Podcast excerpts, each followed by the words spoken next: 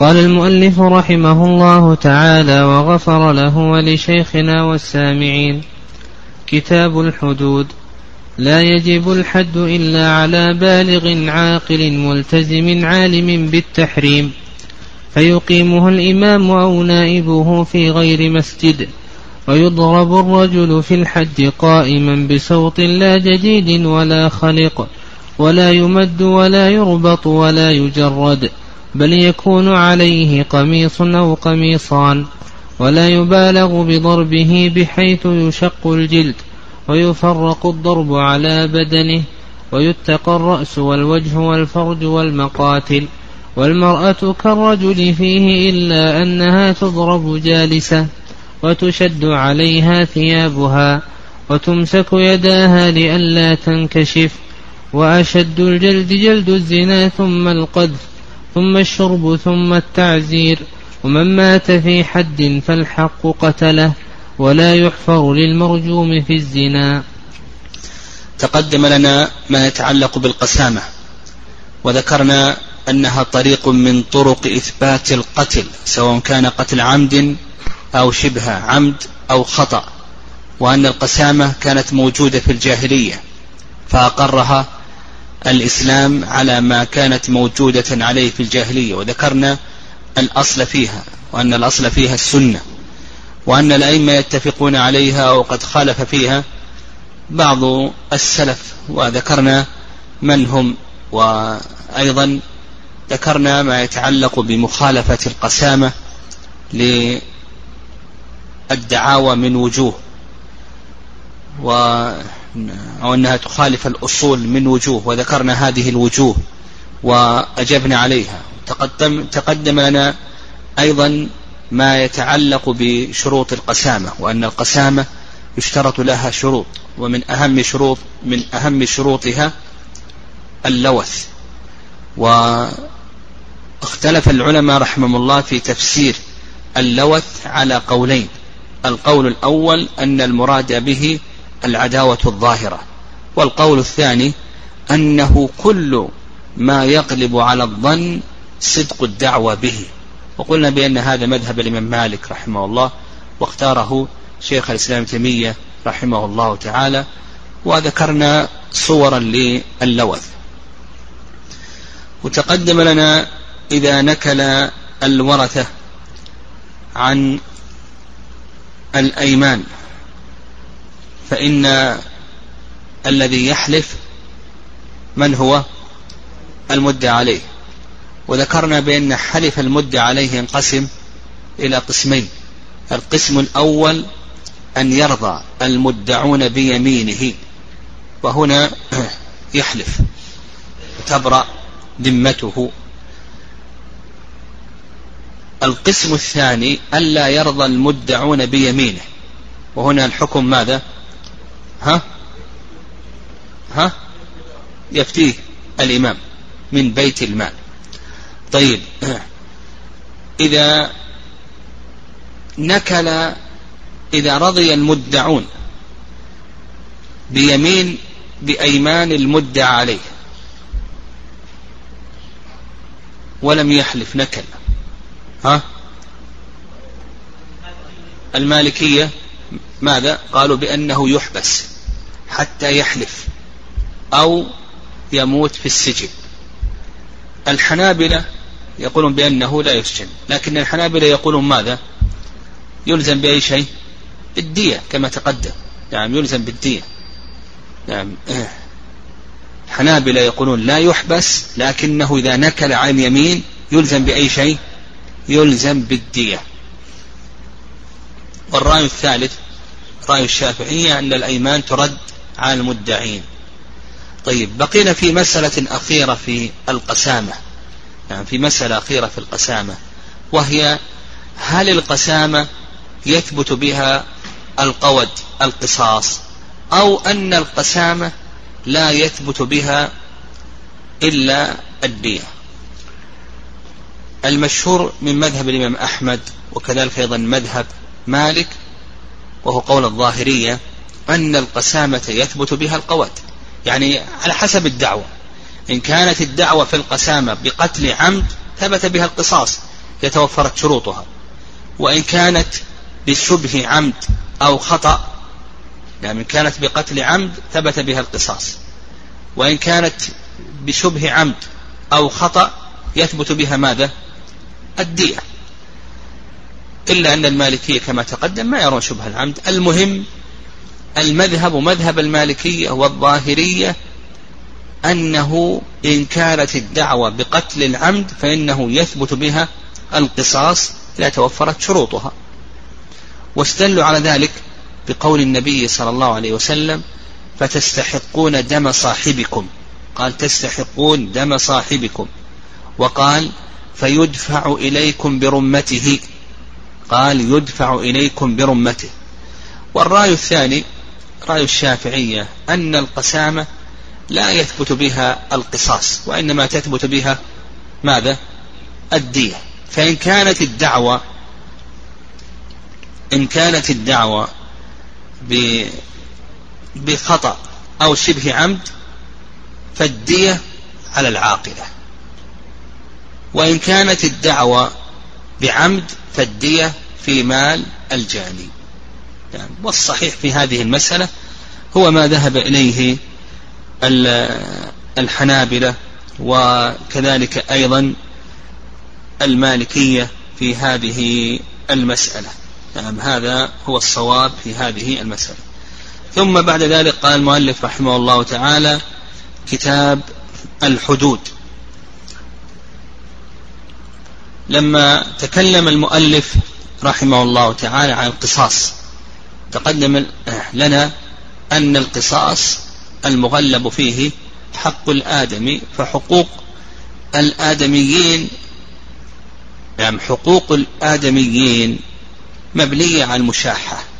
بخلاف حقوق الله سبحانه وتعالى فإنها مبنية على العفو والتيسير. فبدأ المؤلف رحمه الله تعالى فيما يتعلق بحقوق الآدميين القصاص. الجناية على النفس وعلى ما دون النفس وما يتعلق بالديات إلى آخره. ثم بعد ذلك الآن شرع في الحدود لأن الحدود المغلب فيها حق الله سبحانه وتعالى. قال رحمه الله تعالى كتاب الحدود. الحدود جمع حد وهو في اللغة المنع. ويطلق على نعم. المنع ويطلق على الفصل بين الشيئين ومنه حدود الأرض. وسمي البواب حدادا لأنه يمنع من الدخول والخروج. وأما في الاصطلاح فالحد هو عقوبة مقدرة شرعا في معصية لتمنع من الوقوع في مثلها ولتكفر ذنب صاحبها. عقوبة مقدرة شرعا في معصية لتمنع من الوقوع في مثلها ولتكفر ذنب صاحبها. فقولنا مقدرة يخرج ماذا؟ القصاص. آه، يخرج التعزير. يخرج التعزير. فالتعزير عقوبة غير مقدرة كما سيأتينا. عقوبة مقدرة في معصية. قوله في معصية لبيان الواقع لبيان الواقع يعني الحدود لا تكون إلا في معاصي. وقولهم لتكفر ذنب صاحبها وتمنع من الوقوع في مثلها. هذا بيان للحكمة. لتكفر ذنب صاحبها وتمنع من الوقوع في مثلها هذا بيان للحكمة. فالحكمة من الحدود أنها تكفر ذنب صاحبها وتمنع من الوقوع في مثلها. والحدود زواجر والحكمة منها رحمة الجاني ورحمة المجني عليه ورحمة المجتمع. أما رحمة الجاني فهي كفارة له. وأما رحمة المجني عليه فاستيفاء حقه.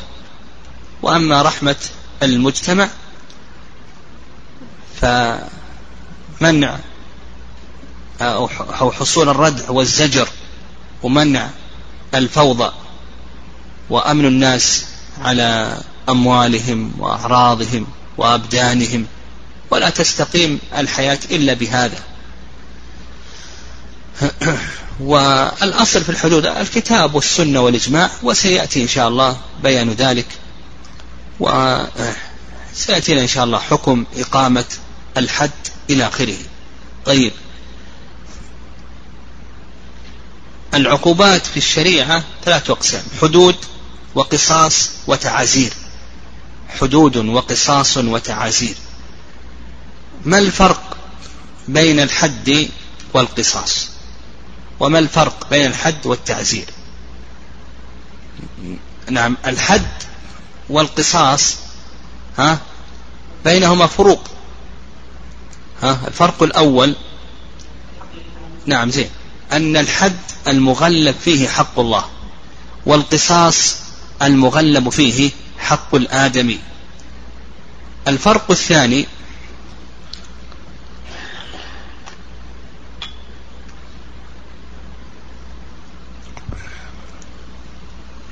الفرق الثاني أن الحد أن القصاص الذي يتولى استيفاء الذي يتولى استيفاء القصاص هو ولي الدم كما سيأتينا. وأما الحد الذي يتولى استيفاءه الإمام أو نائبه إلا ما يتعلق بالرقيق فإن السيد يقيمه على رقيقه فيما يتعلق بالجلد. الفرق الثالث أن القصاص تجوز فيه الشفاعة حتى بعد وصول الإمام والحد لا تجوز فيه الشفاعة بعد وصوله للإمام. الفرق الرابع أن الحد يجوز إسقاطه حتى بعد وصوله الإمام حتى القصاص يجوز إسقاطه. حتى بعد وصوله الإمام. وأما الحد فإنه لا يجوز إسقاطه بعد وصول الإمام.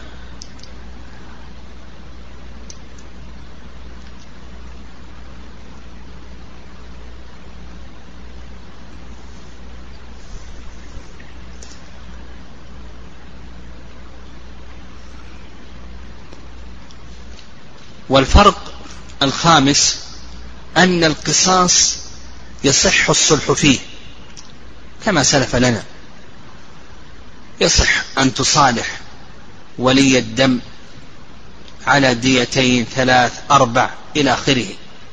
وأما الحد فإنه لا يجوز الصلح فيه على مال. الصلح فيه هو إقامته. فلو أنه وجد شخصا يسرق من بيته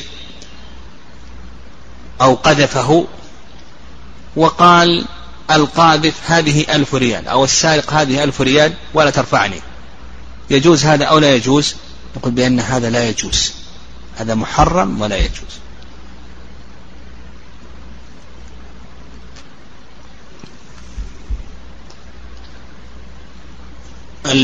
الفرق السادس أن القصاص يصح التحاكم فيه إلى غير القاضي. بخلاف التعزير آه، بخلاف الحد. طيب الفرق بين الحد والتعزير هناك فروق بين الحدود والتعازير. الفرق الأول أن الحد عقوبة مقدرة وأما التعزير فعقوبة غير مقدرة كما سيأتينا في بابه. الفرق الثاني أن الحد لا يقام إلا على مكلف. بخلاف التعزير فإنه يقام على الصبي. ولهذا قال النبي صلى الله عليه وسلم مروا أولادكم بالصلاة وهم أبناء سبع واضربوهم على ذلك وهم أبناء عشر. الفرق الثالث أن التعزير إذا بلغ أن الحد إذا بلغ الإمام يجب إقامته. بخلاف التعزير فإنه حتى بعد بلوغ الإمام فللإمام أن يسقطه بالتوبة. للإمام أن يسقطه أو أن يخفف عنه بالتوبة. نعم بالتوبة. أيضا يعني ذكر بعض العلماء من الفروق أن الحد لا يضرب فيه الرأس بخلاف التعزير. فجوز بعض العلم ضرب الرأس فيه. لكن إذا قيل بجواز ضرب الرأس إن ضرب الرأس كما سيأتينا من المقاتل. ف يتحاشى. ولو حصل فإنه يكون أو لا يكون شديدا. قال المؤلف رحمه الله تعالى لا يجب الحد إلا على بالغ عاقل ملتزم. قول لا يجب الحد إقامة الحد واجبة. ويدل لذلك قول الله عز وجل الزانية والزاني فاجلدوا كل واحد منهم مئة جلدة والسارق والسارقة فاقطعوا أيديهما. أقيموا الحدود على ما ملكت أيمانكم. هذه أوامر والأصل في أوامر الشارع الوجوب. قال لا يجب الحد إلا على بالغ. هنا شرع المؤلف رحمه الله في ذكر الشروط العامة للحد. هناك شروط عامة للحد وهناك شروط خاصة لكل حد.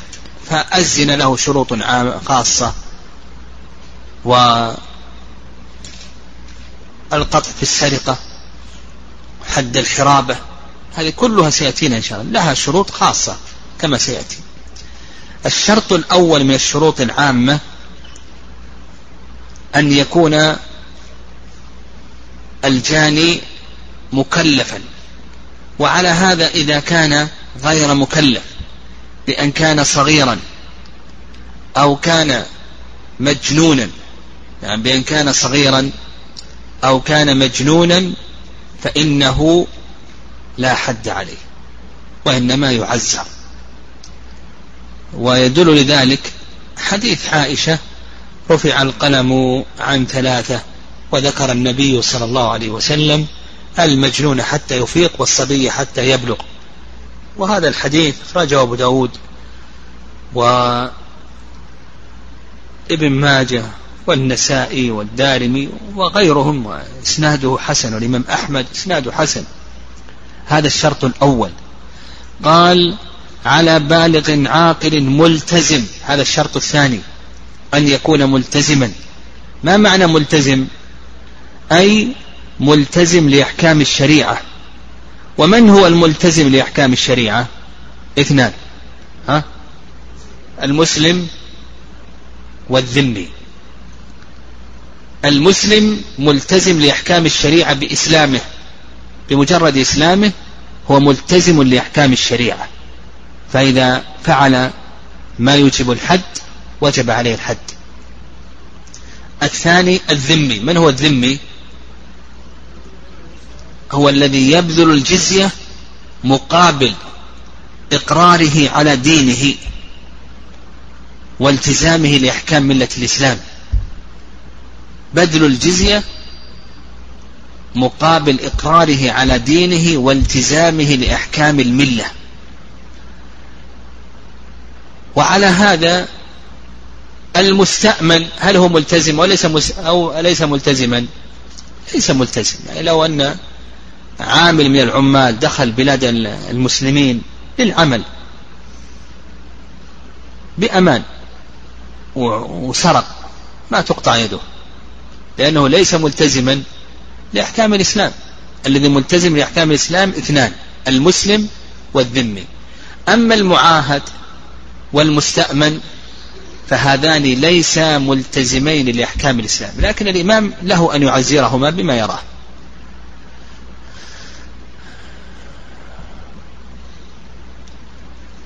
قال عالم بالتحريم. هذا الشرط الثالث. أن يكون عالما بالتحريم. ويدل لذلك قول الله عز وجل وما كنا معذبين حتى نبعث رسولا نعم. وما كنا معذبين حتى نبعث رسولا وأيضا ورد عن عثمان عن عمر وعثمان وعلي أنه لا حد إلا على من علمه. نعم. نعم. وهذا أخرجه عبد الرزاق وهو ثابت. يعني ورد عن الصحابة عمر وعثمان وعلي أنه لا حد إلا على من علمه. هذه كم من شرط؟ ثلاث شروط. أيضا بقي من الشروط الحقيقة ما ذكره المؤلف وليته ذكره هنا وإنما ذكره في باب حد الزنا انتفاء الشبهة. لما يروى عن النبي صلى الله عليه وسلم أنه قال ادرأوا الحدود عن المسلمين بالشبهات ما استطعتم وهذا الحديث ضعيف وسيأتينا إن شاء الله الكلام على ذلك في باب حد الزنا. نعم سيأتي نعم الكلام على ذلك في باب حد الزنا. الشرط الخامس ثبوت الحد وهذا سيأتينا أيضا في كل باب بحسبه. يعني لا بد من ثبوت الحد. وسيأتينا أيضا أن الحد يثبت بواحد من أمور ثلاثة إما البينة أو الاعتراف أو القرائن. قال فيقيمه الإمام أو نائبه. هذا الحد. الحد لا يقيمه إلا الإمام أو نائب الإمام. ويدل لهذا قول النبي صلى الله عليه وسلم في حيث أبي هريرة في الصحيحين واغد يا أنيس إلى امرأة هذا فإن اعترفت فارجمها. من الذي قامه هنا؟ نائب الإمام. النبي صلى الله عليه وسلم أناب أنيسا لكي يقيمه. ولما اعترف ماعز بالزنا قال النبي صلى الله عليه وسلم اذهبوا به فارجموه. الصحابة نابوا عن الإمام في الرجم. قال فيقيمه الإمام أو نائبه ولأنه أيضا يفتقر إلى اجتهاد الإمام. قال في غير مسجد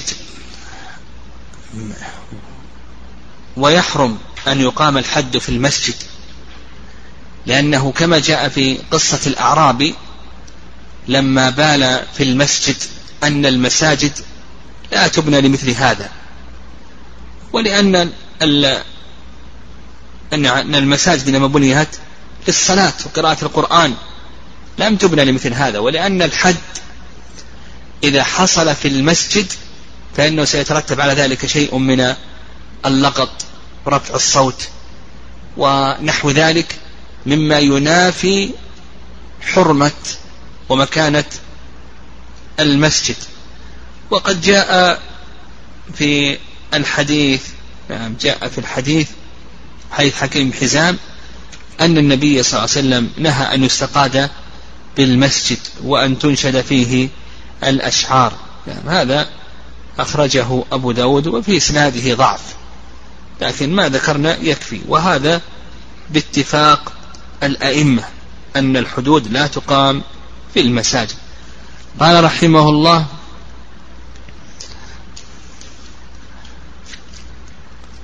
طيب.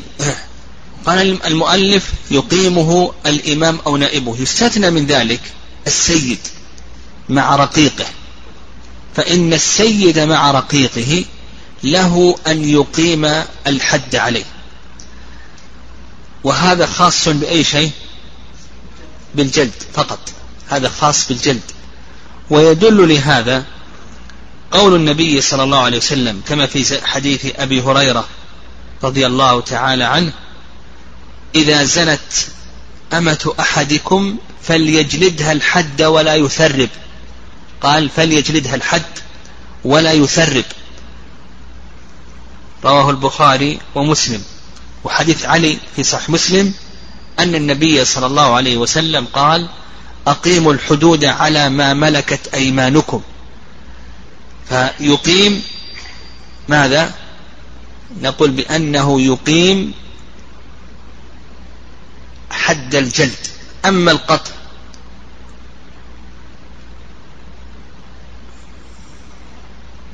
وإتلاف النفس فإنه لا يقيمه وإنما يتولى إقامته الإمام. قال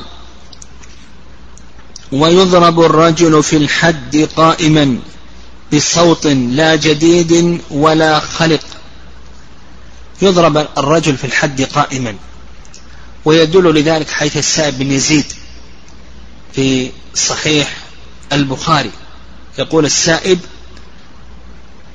كنا نؤتى بالشارب على عهد رسول الله صلى الله عليه وسلم فنقوم إليه بأيدينا ونعالنا وأرديتنا. قال كنا نؤتى بالشارب على عهد الرسول صلى الله عليه وسلم فنقوم إليه بأيدينا يضرب له بأيديهم ونعالهم وأرديتهم. قوله نقوم إليه هذا يدل على ماذا؟ ها؟ على أنه يضرب على أنه يضرب قائما. وأيضا الضرب قائم هذا وسيلة إلى أن يأخذ كل عضو حظه من الضرب. نعم لكل عضو حظه من الضرب. قال في الحد قائما بالصوت وسط هذا الصوت يكون وسطا لا جديد ولا خلق. يعني الضابط في ذلك الضابط في ذلك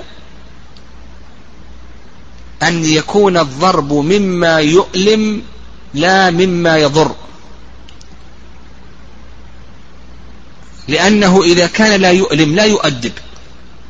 فلا بد أن يكون مما يؤلمه لكن لا يضره ولا يشق عليه مشقة شديدة. لكن لا بد أن يؤلمه هذا الضابط. والمؤلف رحمه الله لكي يصل إلى هذا الضابط قال لك بصوت لا جديد ولا خلق لأن الجديد يجرحه والخلق لا يؤلمه. قال لك ولا يمد ولا يربط. لا يمد على الأرض. لما تقدم أنه يضرب ماذا؟ قائما. قال فنقوم إليه. لا يمد. و ولا يربط.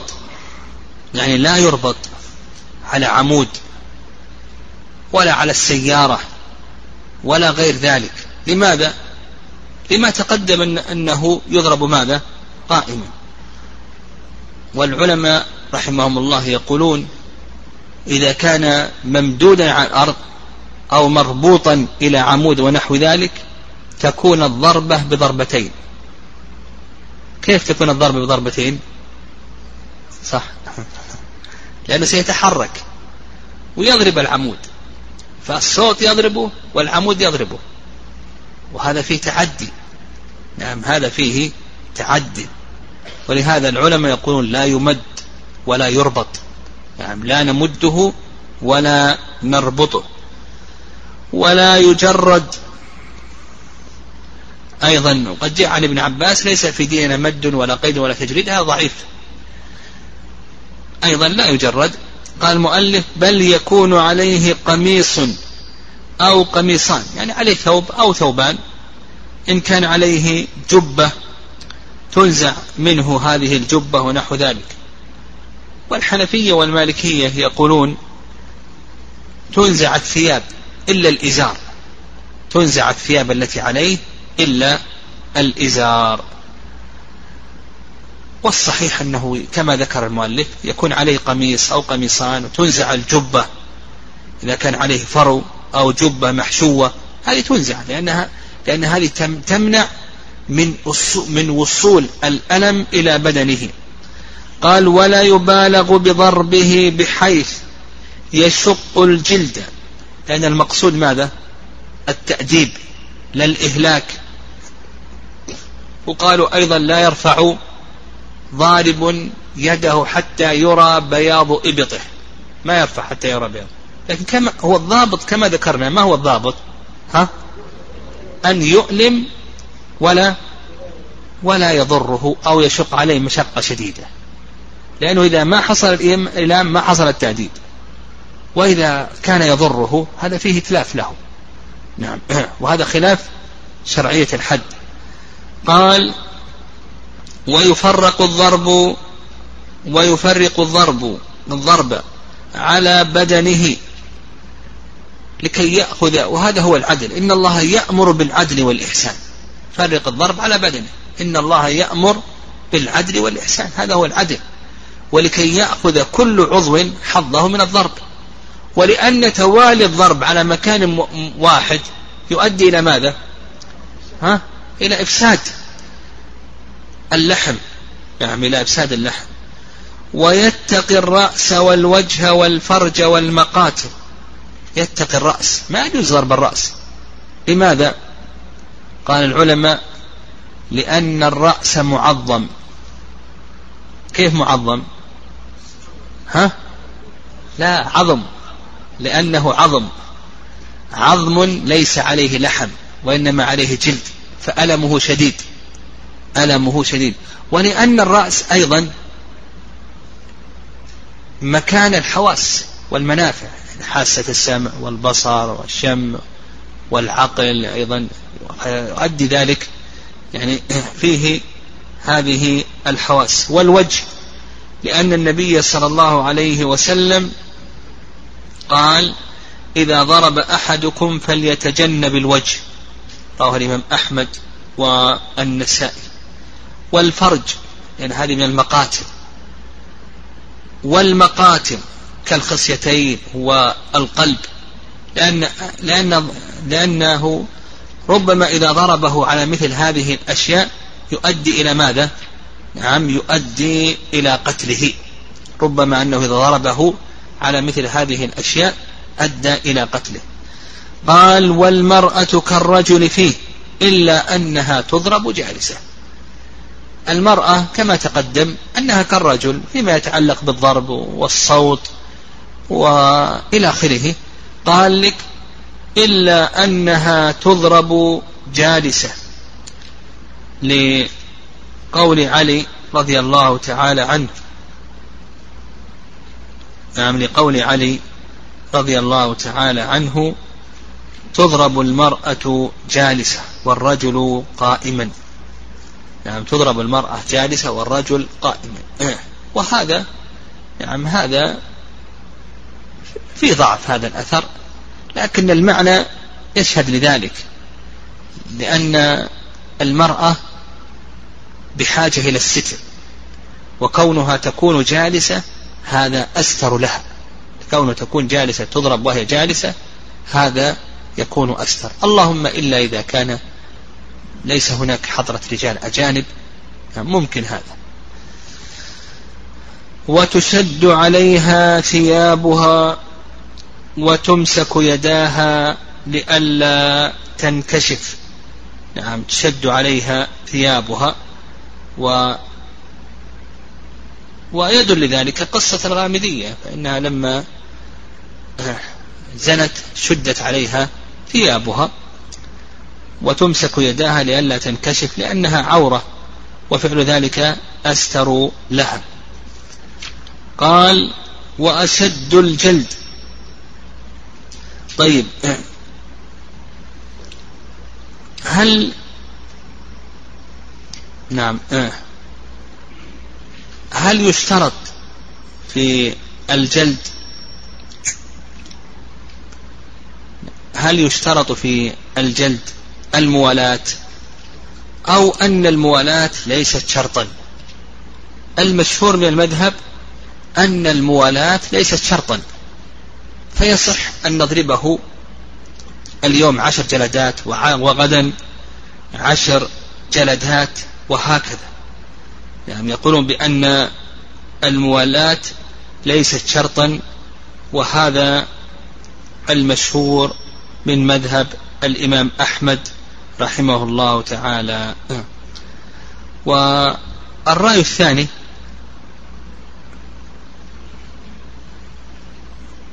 وهو رأي المالكية أن الموالاة شرط. وهذا القول هو الصواب. وهكذا ورد يعني هذا هو ظاهر القرآن وظاهر السنة. الزانية والزاني فاجلدوا كل واحد منهم مائة جلدة. الظاهر أن المقصود من ذلك الموالاة.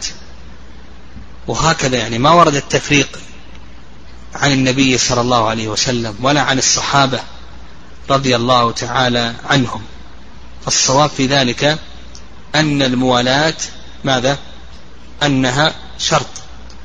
قال وأشد الجلد جلد الزنا ثم القذف ثم الشرب ثم التعزير. يعني المؤلف رحمه الله جعل الكيفية تابعة للكمية وهذا صحيح. فقال لك شد الجلد جلد الزنا لأن الزنا كمل الجلد فيه؟ مئة جلدة. ثم القذف ثمانون ثم الشرب لأن الشرب ما زاد عن أربعين موضع خلاف. ثم التعزير لأنهم يرون أن التعزير كما سيأتينا لا يتجاوز عشر جلدات على المذهب. على المذهب يرون أن التعزير لا يتجاوز عشر جلدات. المهم نأخذ من كلام المؤلف رحمه الله أن الكيفية تابعة لأي شيء؟ للكمية. نعم أن الكيفية تابعة للكمية.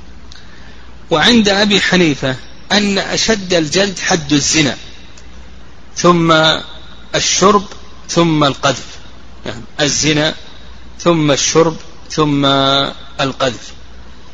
والرأي الثالث نعم أنها على سبيل السوى نعم الرأي الثالث أنها على سبيل السوى وهذا قال به الإمام مالك.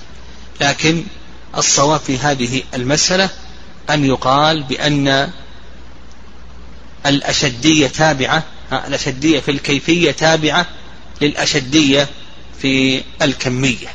نعم وهذا القول هو الصواب. قال ومن مات في حد فالحق قتله. يقول المؤلف رحمه الله من مات في حد. وقال المؤلف في حد في لأي شيء؟ في الظرف للظرفية مات في حد. فإذا أردنا أن نجلده للقذف ثمانين جلدة وبعد أن جلدناه ستين جلدة هلك. ها؟ ماذا نقول؟ هل يضمن أو لا يضمن؟ نقول لا يضمن. الحق هو الذي قتله. لم نقتله نحن. والحق هو ما أمر الله عز وجل به ورسوله صلى الله عليه وسلم من إقامة الحد. هذا هو الذي قتله. والقاعدة أن ما ترتب على المأذون غير مضمون. وقال المؤلف رحمه الله في حد. ها؟ يخرج. لا نعم. يخرج ما إذا كان الضرب في غير الحد. فهنا يضمن. الجلد في القذف ثمانون. جلده ثمانين ثم زاد جلده فمات. ها؟ هنا الآن الجلد في حد أو في غير حد. في غير الحد. ولهذا قال لك المؤلف في حد. فهنا الجلد هنا ليست في الحد وإنما التعدي من باب التعدي. فنقول هنا نقول هنا بأن نعم نقول بأنه هنا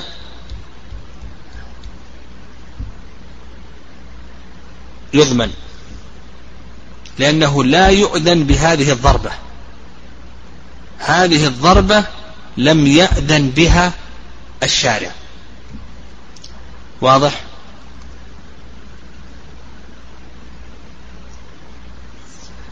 قال ولا يحفر للمرجوم في الزنا. المهم إذا حصل تعدي سواء في الكمية أو في الكيفية. في الكمية زاد جلدة جلدتين في الكيفية شدد بالضرب. هنا يضمن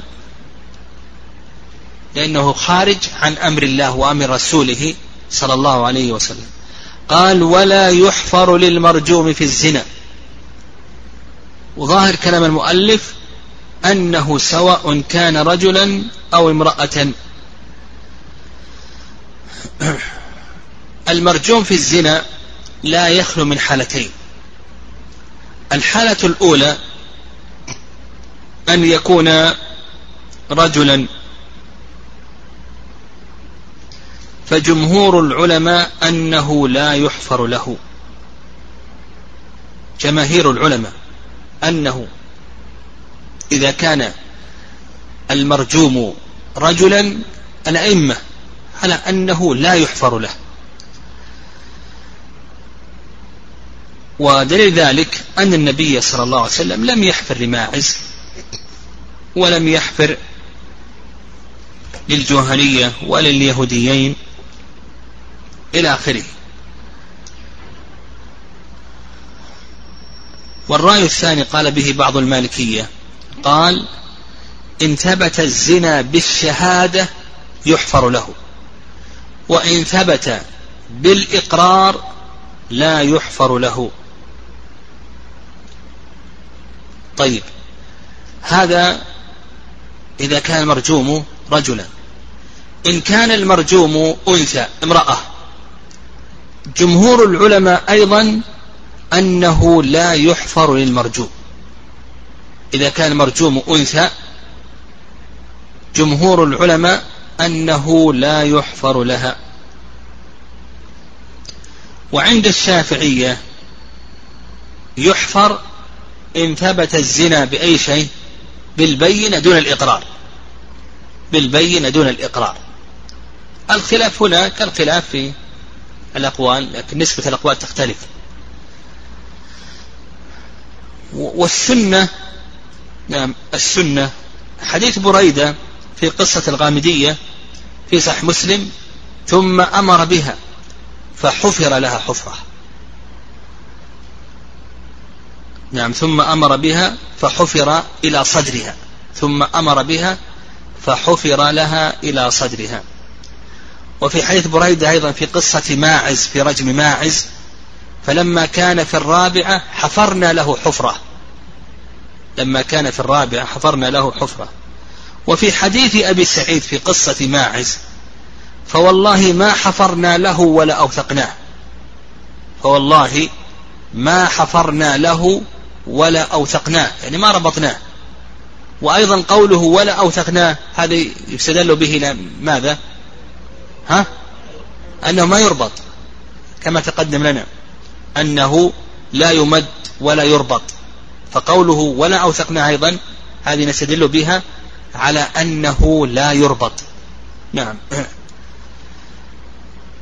المهم مثل الآثار في هذا وأيضا لم يرد النبي صلى الله عليه وسلم أمر بالحفر لليهوديين ولا لقصة العسيف واغدوا يا أنيس امرأة هذا من اعترفت فرجمها الذي يظهر والله أعلم من الخلاصة في هذه المسألة أن يقال بأن هذا يرجع إلى اجتهاد الإمام. فإن رأى الإمام أن يحفر حفر وإن رأى ألا يحفر فإنه لا يحفر. ولا بد عند إقامة الحد من حضور الإمام أو نائب الإمام لما تقدم الذي يتولى إقامة الحد هو الإمام وأيضا السنة. أن يحضر طائفة من المؤمنين لقول الله عز وجل وليشهد عذابهما طائفة من المؤمنين. قبل أن ندخل في باب حد الزنا الشفاعة في الحدود هذه محرمة. ويدل لهذا حديث عائشة في قصة المخزومية التي سرقت فشق ذلك على أهلها. فقالوا من يكلم فيها الرسول صلى الله عليه وسلم إلا أسامة حبه وابن حبه. فكلم أسامة النبي صلى الله عليه وسلم في شأنها فقال النبي صلى الله عليه وسلم أتشفع في حد من حدود الله؟ ثم خطب فقال إنما أهلك من كان قبلكم أنهم إذا سرق فيهم الشريف تركوه وإذا سرق فيهم الضعيف أقاموا عليه الحد. ويم الله. لو أن فاطمة بنت محمد سرقت لقطعت يدها.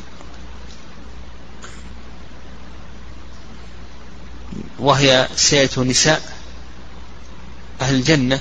آه. ومع ذلك حلف النبي صلى الله عليه وسلم وهو البار أنه طيب لو سرقت لقطع يده طيب إذا بلغ الإمام تحرم الشفاعة الإمام من المراد بالإمام هنا؟ هل هو المراد القاضي أو الشرطة أو الإمارة الأمير؟ ها؟ الذي يظهر والله أعلم أن المراد به هنا الأمير. هذا الذي يظهر والله أعلم إذا كانت تذهب إلى الأمير. فإذا بلغت الإمارة خلاص حرمت الشفاعة. تقول بأن الشفاعة محرمة ولا تجوز. طيب أيضا بقينا في مسألة هل يؤخر الحد لمرض أو لحر أو لبرد ونحو ذلك؟ المرض ينقسم إلى قسمين. المرض ينقسم إلى قسمين. القسم الأول مرض لا يرجى زواله مزمن. هنا لا يؤخر الحد. لأننا لو قلنا بتأخير الحد ها؟ هذا لا منتهى له. يؤدي ذلك إلى تعطيل الحد. ها؟ كيف؟ إيه يضره طيب. الآن القسم الأول إذا كان مريضا مرضا لا يرجى زواله. فنقول بأنه لا يؤخر الحد. لأننا لو قلنا بتأخير الحد معنى ذلك تعطيل الحد إذ لا منتهى لهذا التأخير. لكن نجلده جلدا يليق به. فنأتي بصوت خفيف ونجلد بهذا الصوت الخفيف.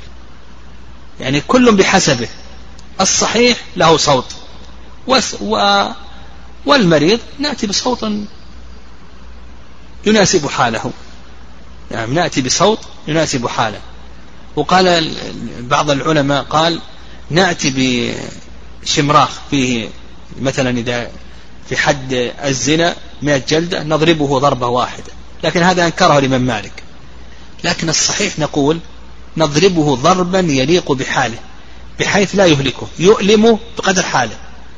نأتي بصوت خفيف ونضربه ضربا خفيفا بحيث لا يؤدي إلى إهلاكه يؤدي إلى إيلامه كل بحسبه. هذا القسم الأول. إذا كان ماذا؟ مريضا مرضا لا يرجى زواله. القسم الثاني أن يكون مريضا مرضا يرجى زواله. نعم. فالمشهور من المذهب أنه لا يؤخر لأن إقامة الحد تجب على الفور. ولهذا قال وسلم واغدوا يا أنيس لامرأة هذا فإن اعترفت فارجمها. مباشرة اذهبوا به فارجموه فإقامة الحد تجب على الفور ولا تؤخر. والرأي الثاني نعم الرأي الثاني وهو قول أبي حنيفة ومالك والشافعي أنه يؤخر لأن النبي صلى الله عليه وسلم أخر الغامدية. نعم النبي صلى الله عليه وسلم أخر الغامدية إلى أن تلد. يظهر والله أعلم أنه يؤخر ما دام أنه يرجى زواله نقول يؤخر إلى أن يشفى. لئلا يؤدي ذلك إلى زيادة المرض أو تأخر البر ونحو ذلك. طيب المسألة الأخيرة نعم المسألة الأخيرة هل يؤخر لشدة الحر أو لشدة البرد ونحو ذلك كما لو كان الحر شديدا أو البرد شديدا إلى آخره. المذهب كما تقدم أنه لا يؤخر. لماذا؟ نعم المذهب أنه لا يؤخر. والدليل على ذلك ما هو؟ أنها تجب على الفورية. نعم أنه يجب على إقامة الحد على الفورية. و نعم والقول الثاني أنه يؤخر. نعم القول الثاني أنه يؤخر. نعم ويظهر والله أعلم أن يقال في مثل هذا يعني أنه ينظر. يعني إذا كان سيؤدي ذلك إلى آه، ضرره. أو أن يشق عليه مشقة شديدة فحينئذ لا يؤخر. يؤخر وإلا فلا يؤخر.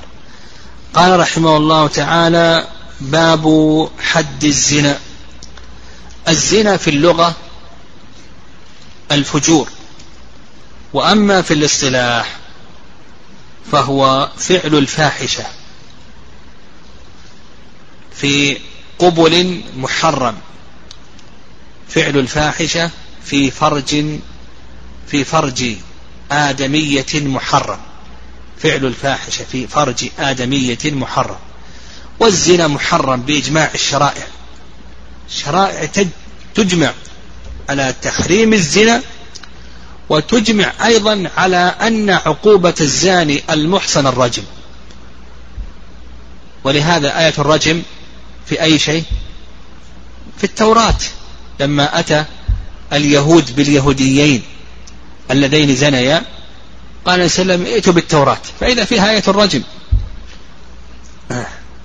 فوضع أحدهم يده على آية الرجم فأمره عبد الله بن سلام أن يرفع يده. فالشرائع تجمع على تحريم الزنا الشرائع السماوية والفطر وأيضا تجمع على عقوبته وأن عقوبته الرجم والأدلة على تحريمه ظاهرة من القرآن والسنة. الله عز وجل يقول ولا يزنون ومن يفعل ذلك يلقى أثاما. يضاعف له العذاب يوم القيامة ويخلد فيه مهانا. بحيث ابن عباس في الصحيحين لا يزني الزاني حين يزني وهو مؤمن.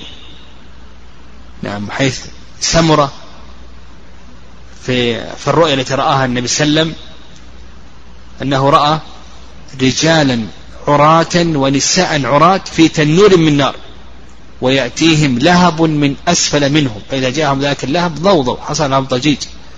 فسأل النبي صلى الله عليه وسلم من معهم من الملائكة فقال هؤلاء هم الزنات والزواني. المهم الجماعة قائم على ذلك قال إذا زنى المحصن رجم حتى يموت. المحصن كما سيأتينا إن شاء الله. سيأتينا إن شاء الله من هو المحصن وتفسير الإحصان. وكما سبق أن أشرنا أن الإحصان مصطلح. يعني انتبه للمصطلحات. يختلف باختلاف أبواب الفقه. وسيأتينا في الحدود اصطلاح الإحصان في باب حد الزنا وأيضا في باب حد القذف نعم في باب حد القذف المحصن تحته له عقوبتان. العقوبة الأولى الرجم وهذه بالإجماع. لم يخالف في ذلك إلا من شذ كالنظام من الخوارج نحو ذلك. نعم. المهم العقوبة الأولى الرجم. و هنا يعني خالف بعض الخوارج في الرجم لكن الإجماع منعقد على ذلك. ويدل ذلك أن النبي صلى الله عليه وسلم رجم اليهوديين وماعز والغامدية حيث أبي هريرة في قصة العسيف إلى آخره. العقوبة الثانية الجلد. وهذه موضع خلاف. نعم سيأتينا إن شاء الله. نعم.